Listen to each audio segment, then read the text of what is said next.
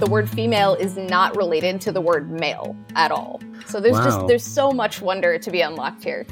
Have you ever wondered why we say words like disgruntled but not gruntled? Or why some words have so many silent letters like night? Well, we have Middle English to thank for many of these peculiarities. Last episode we explored Old English, and now we're looking at its evolution into Middle English. As a language which is much more familiar to us today, it's a fascinating gateway into the storied history and etymology of many of our modern words. Welcome to the Language Podcast. I'm Richard Simcott. In this podcast, we explore everything related to what makes us uniquely human language. This first season is all about the evolution of English. Now, I came across Jess Zafarris on TikTok where I saw her wonderfully engaging videos about etymology and words related to Middle English. And that's when I knew that she'd be a perfect guest to talk about this topic. Jess's main job is at Adweek, but on the side she runs a blog called Useless Etymology. She's also the author of Once Upon a Word, a word origin dictionary for kids. And look out for a new book called Words from Hell, unearthing the darkest secrets of English etymology, published by Chambers. So, Jess, how easy is it to actually pinpoint Middle English? Is there a date when Old English stopped and Middle English began? That's a great question. Um, so, as you mentioned, uh, the shift from Old English to Middle English is typically understood to be marked by the, the Norman invasion and the occupation of England by William the Conqueror in 1066. Now, Old English also went through some additional changes thanks to the Vikings, who were also involved in the Norman invasion. Their communication with Anglo Saxons blended Old Norse words into the language and helped English shift to relying more on helping words and prepositions rather than inflections. But the Normans infused the culture with an absolute avalanche of Norman French words, most of which were Latin derived. Because it was used by the ruling class, Norman French became the language of literature, high society, education, and law, which is why Latin derived words are sometimes perceived to be fancier than Germanic derived words. Ah, okay. And you mentioned literature. I mean, are there examples in the corpus of Middle English literature that really exemplify its use?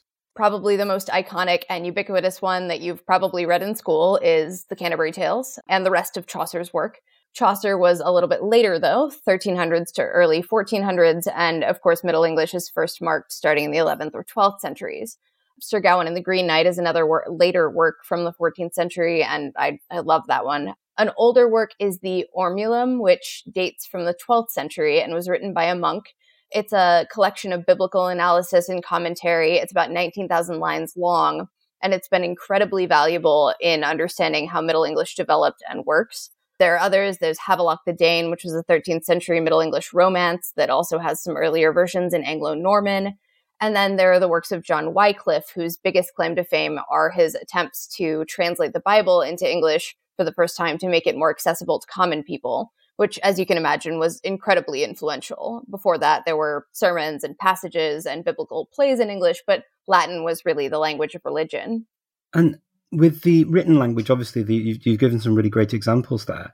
And we always hear about the different types of words that we use and how, you know, with the Latinate roots, the French influence. I mean, are there, are there any particular examples that you have that are favorites for you that have fallen out of use, maybe? Oh, there are so many. Um, one of the great joys of studying Middle English is learning, you know, how the words that we use today are rooted in in the past and in different languages. Particular words that I enjoy tend to be Germanic derived ones that have fallen out of use. Like the most joyful Middle English word I can possibly think of is balter or balteren in its original form, which means to dance gracelessly without particular art or skill, but while enjoying it. And it's in several poems and prose works from the 1380s to the 1420s. Also, you know, on my TikTok channel, I talk, and in, in my books, I talk about unexpectedly naughty words. And this happens a lot in Middle English. One of my favorites is the word feisty, which obviously we use today. Nowadays, that word means lively, determined, or courageous, or touchy and aggressive. And it usually refers to small, determined animals and people. But if you dig into that word, it opens up this whole range of wonder and hilarity. Before that, the word feist was an early 19th century name for a small dog, which of course makes sense if you've ever met a small dog. But feist, as a word for a small dog, is a shortened version of the Middle English word feasting kure, or the, the phrase feasting kure, which is feisting cur. So a cur is a dog, right? And mm-hmm. feisting meant farting or breaking wind. And according to the Dictionary of the Vulgar Tongue, which was published in the 1800s but looks back on Middle English, the meanings of the word feist and dog overlapped because high class ladies would blame their breaking wind on their little pet lap dogs. And then that one also connects to words like fizzle, which was originally a word for uh, breaking wind as well. Wow. I didn't realize we'd have so much gas out of that one. I also um, I have a particular interest in unpaired words, which are words that are not commonly used without prefixes and suffixes. And in some mm-hmm. case, the root word in unpaired words uh, was used in Middle English. For instance, the word disgruntled. We don't usually use the word gruntle but this word did exist in Middle English. It meant that you complain a lot, and it's basically the word grunt with a frequentive ending. So it's comparing someone who complains a lot to a grunting pig. So uh, it's similar in meaning to the word grumble. And then another one is the word ruthless. We don't usually use the word ruth by itself, but it's a variation, a noun form of the word rue, which means to bitterly regret something in the phrase, you'll rue the day, you know. So um, a ruthless person doesn't regret their actions no matter how awful they are. And rue and ruth share a root. They may have entered English separately. Rue is an older word and appears in Old English. Ruth is from Old Norse and appears in the 1200s, but they blended together, modeled after the pairing of the adjective true and the noun truth. So there's wow. just there's so much wonder to be unlocked here. Are there any myths surrounding Middle English that you've heard and that you think we need to dispel?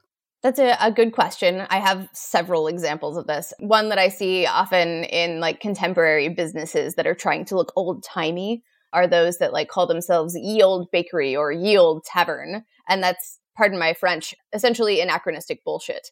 Um, ye old or ye oldie wasn't actually a thing anyone said or wrote down in old or middle English.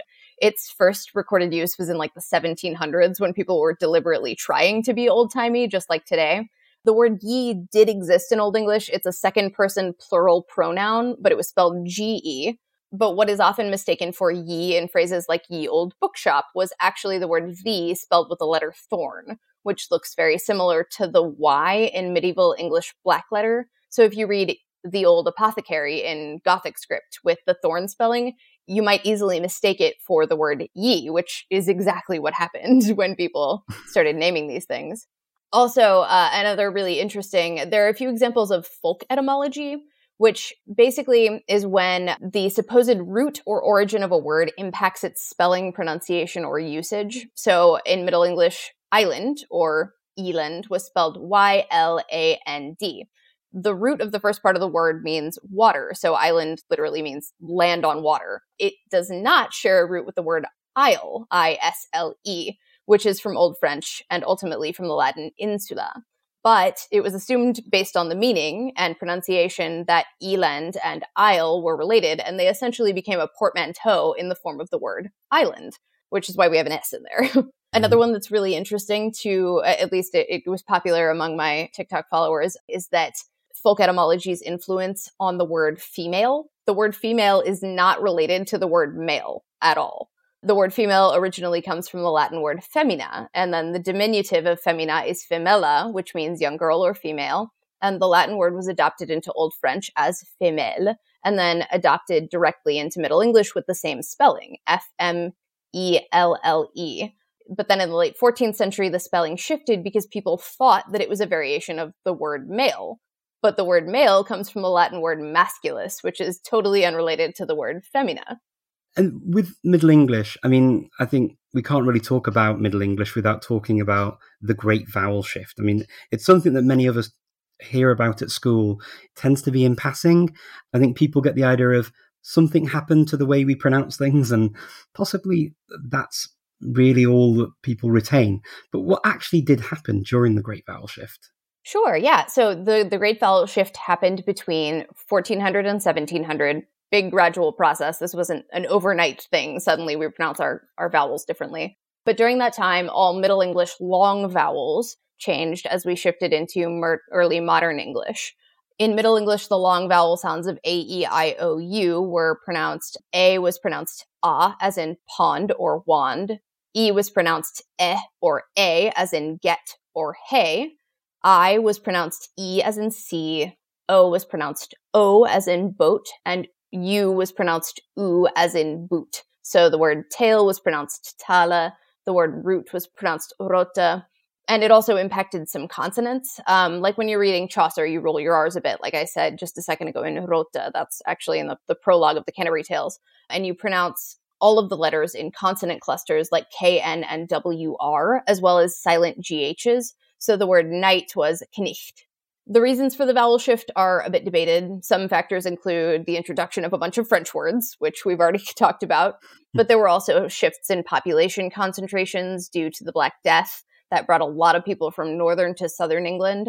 Other events that shift to southern England resulted in a lot of people moving to London, and that resulted in a prestige dialect based on regional dialects, which is why, like, perhaps a London accent might sound fancier. So, as usual, class and culture had as big of an influence as language itself.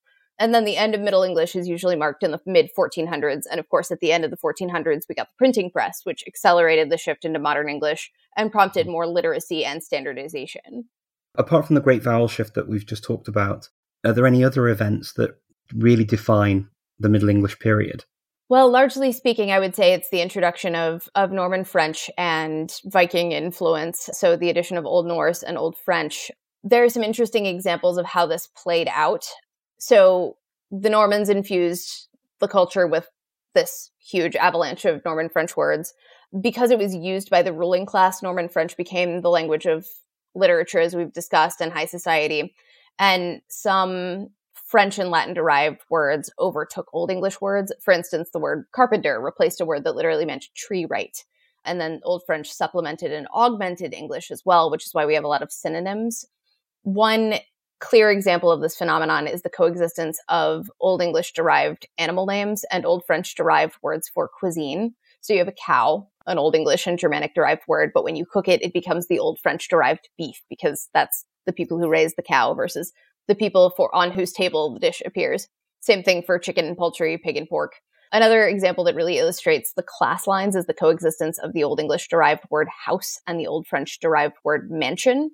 Mansion sounds fancier, but etymologically speaking, it really just means house or dwelling. The implication of wealth is entirely cultural. So you see examples like that as the language is developing. And that I think appears, it sort of coalesced more as people shifted, as the Black Death shoved people into London, as different dialects appeared across England. And then later in the in the mid 1400s when people became more literate that also shifted you know, Middle English is, is sort of a process more than a, a concrete thing. Let's take a quick break and let you know that this episode of the Language Podcast is brought to you by Chambers, the number one brand for word lovers and publishers of Jess Zafarris's new book, Words from Hell. A thoughtful analysis of why we deem words as being inappropriate, as well as revealing good words that have surprisingly naughty origins. Dirty minded word nerds and lewd linguistics lovers will derive unadulterated pleasure in leering at the origins of swear words.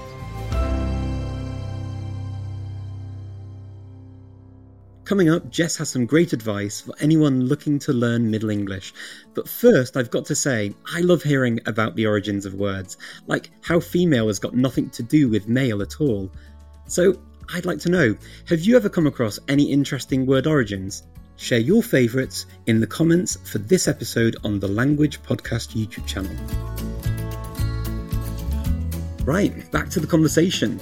While Jess has explained how our pronunciation of certain words has evolved with time, it got me thinking no one was actually producing podcasts back then.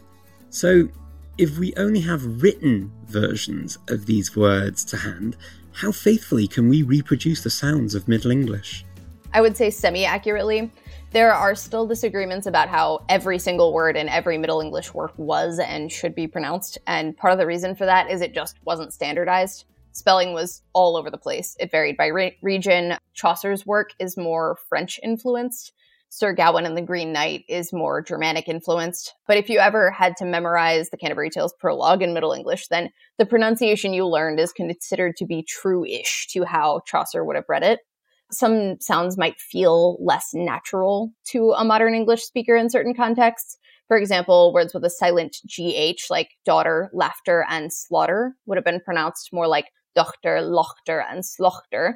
But that hard Germanic H sound doesn't appear in many modern English words, though of course you hear it in Scottish words like loch.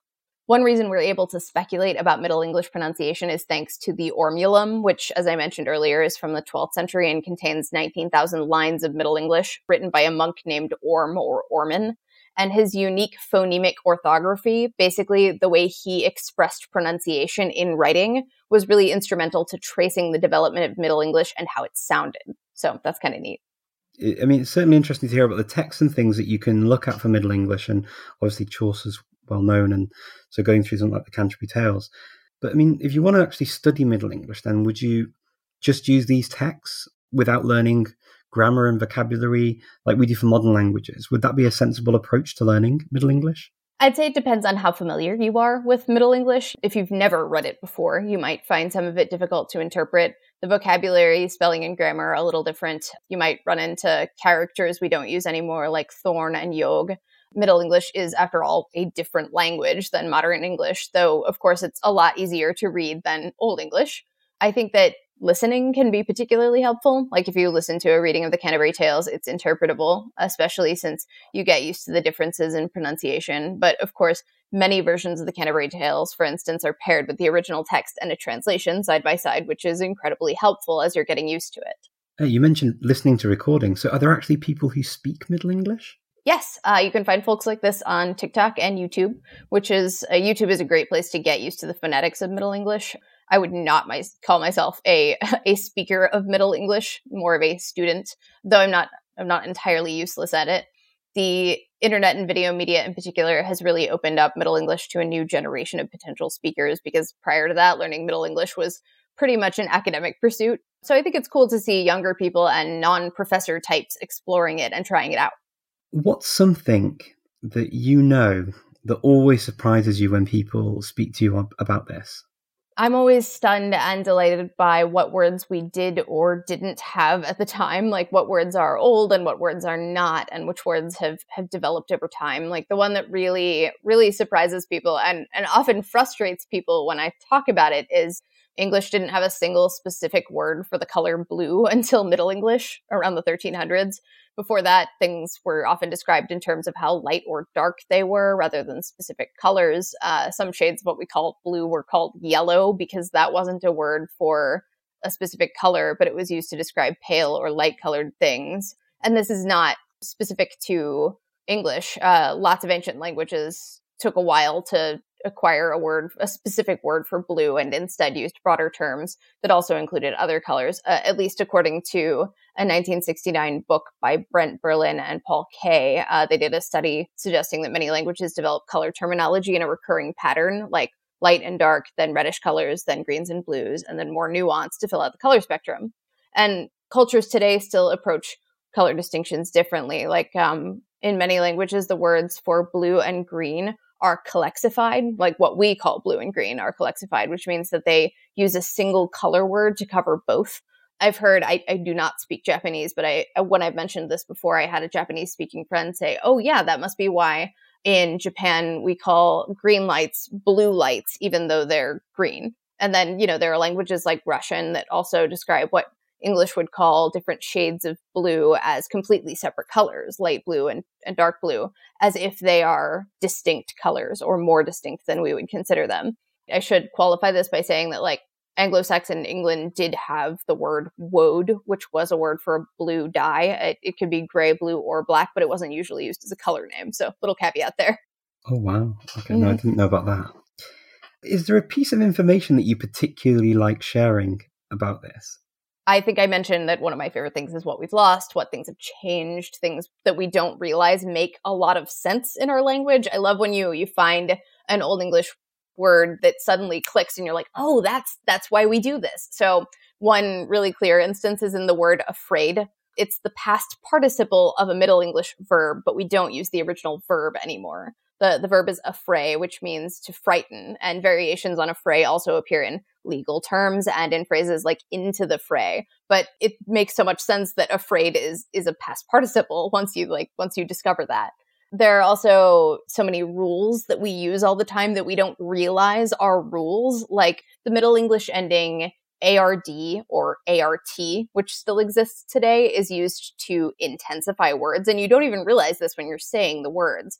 For example, a drunkard is literally someone who drinks too much. A braggart, it, same ending, is someone who brags too much. A dullard is someone who is very dull. And even a wizard is someone who is very wise. In Middle English, wizard didn't necessarily imply magician or sorcerer, but instead uh, was a word for a philosopher or a sage. You'll notice that some of these words end up having like negative implications, not wizard, but drunkard, braggart, and dullard are, are, all quite negative. So the ending can also be used to make words derogatory or pejorative. And that's the case in the word bastard, which um, is from the Old French fils de bast, which means pack saddle son. Saddles and horse blankets doubled as beds while you were traveling. So a fils de bast was one that a son that a man conceived while traveling away from home with a woman who wasn't his wife. And then uh, words like coward, that one's a little weird. It technically comes from the Latin for tail, so someone who tucks their tail and would run away in a negative way.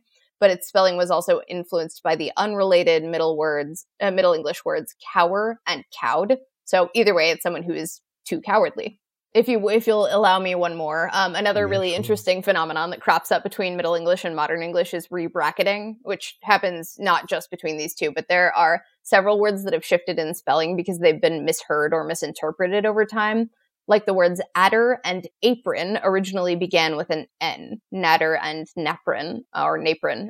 But when you say a natter or a napron it's easy to combine those so it sounds like an adder or an apron.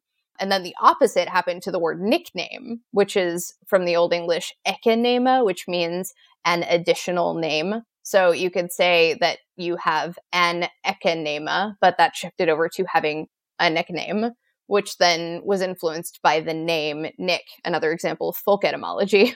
I love that. I think, you know, you when kids are learning languages, well, when kids are learning English, and you've got this, I, I've actually heard children use that type of thing like arm, the word arm, and mm-hmm. you say your arm, give me, let me look at your arm, and then the child will say, "Do you want to see my arm?" and they'll add the R to the arm.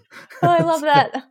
Yeah, my daughter did that for a while, Aww. and um, and it was super cute. We used to, we loved, we loved my ram. We thought it was very sweet, mm-hmm. and um, we do it as adults too. Um, mondegreens yeah. are when you mishear song lyrics and the name Mondegreen is based on the person who coined that, and I can't remember her name, but she she heard a an older poem or song where the, the line was she laid him on the green and she misheard it as lady mondegreen so that's the word for m- misheard musical lyrics it's good to have a word to go with that i definitely right. hear lots of very interesting things when i hear modern songs particularly mm-hmm.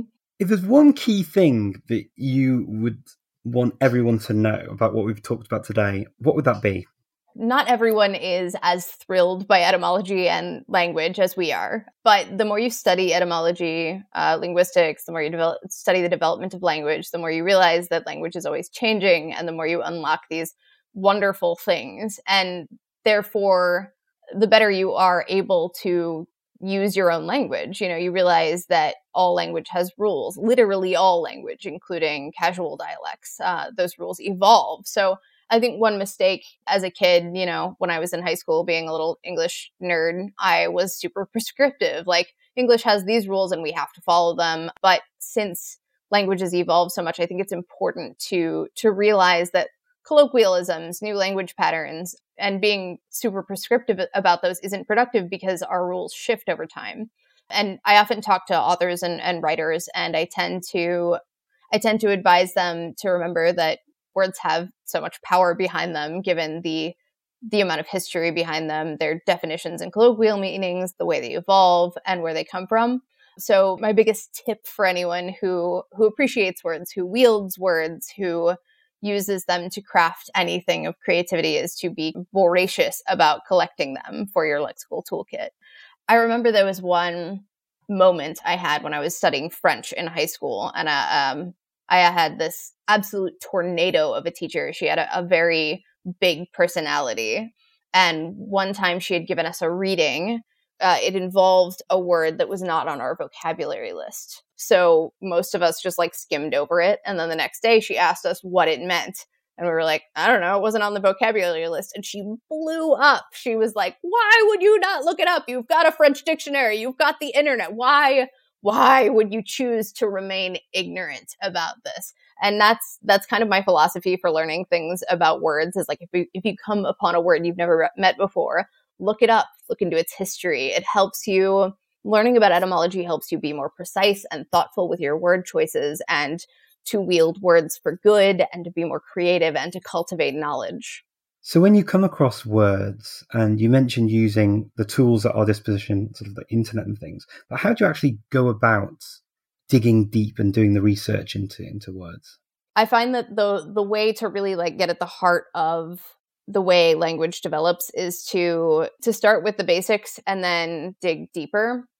A lot of times, you know, if somebody is talking about etymology, they'll they'll quote an online article or something, but really like one of the best ways I think that you can truly understand it is to start with something like the Oxford uh, English Dictionary of Etymology, and then you know start with that. There are good resources in it. It's a little bit dry, so digging farther into source materials is really where you get the great magic out of words. Um, so you know, if the OED has has an entry on on a particular word, you can often figure out what year or an approximate century in which a word was used. And one of the magic things about having about the internet age is that we have all of these materials from the Middle English period that we can draw upon. So if you find that a word was first used in around the year 1450 then or 1350 then you can look up the place that it was found. You know, uh, there, especially with Middle English, it's really useful because in Middle English, there are only a limited number of works that we derive most of our knowledge of the language from. You know, there's linguists have proper speculation around um, the development of the language, but a lot of this is based on literature and the works that were developed during that time. So if you can actually look up the first instance of the word in uh, the first recorded instance of the word in Chaucer, that's that's really magical. You get to do literal word archaeology. And obviously, you know, if if Chaucer is the first recorded use of a word, that doesn't mean it's the first ever use of the word. It's probably one that a lot of people said, but being able to find it in in writing and in print, it's our best possible means of confirming the usage of a word in a more in a broader sense. When you talk about words being found in text and that being sort of the indication that it was used, one of the things I always hear about Shakespeare is he made up words. I have I have a lot to say about this. There are so whenever somebody says Shakespeare made up a word, they'll say he made up words that started, you know, anywhere from like 300 to 700 words. In truth, what he did was he modified words. He created, he verbed nouns, so to speak. He adjectived nouns. He changed parts of speech. And so like when um like his first the first appearance of words like metamorphosis was in Shakespeare, I believe, but there are earlier recorded instances of metamorphose, which is really interesting. And then uh, a lot of words that came into an interesting related phenomenon is uh, back formations.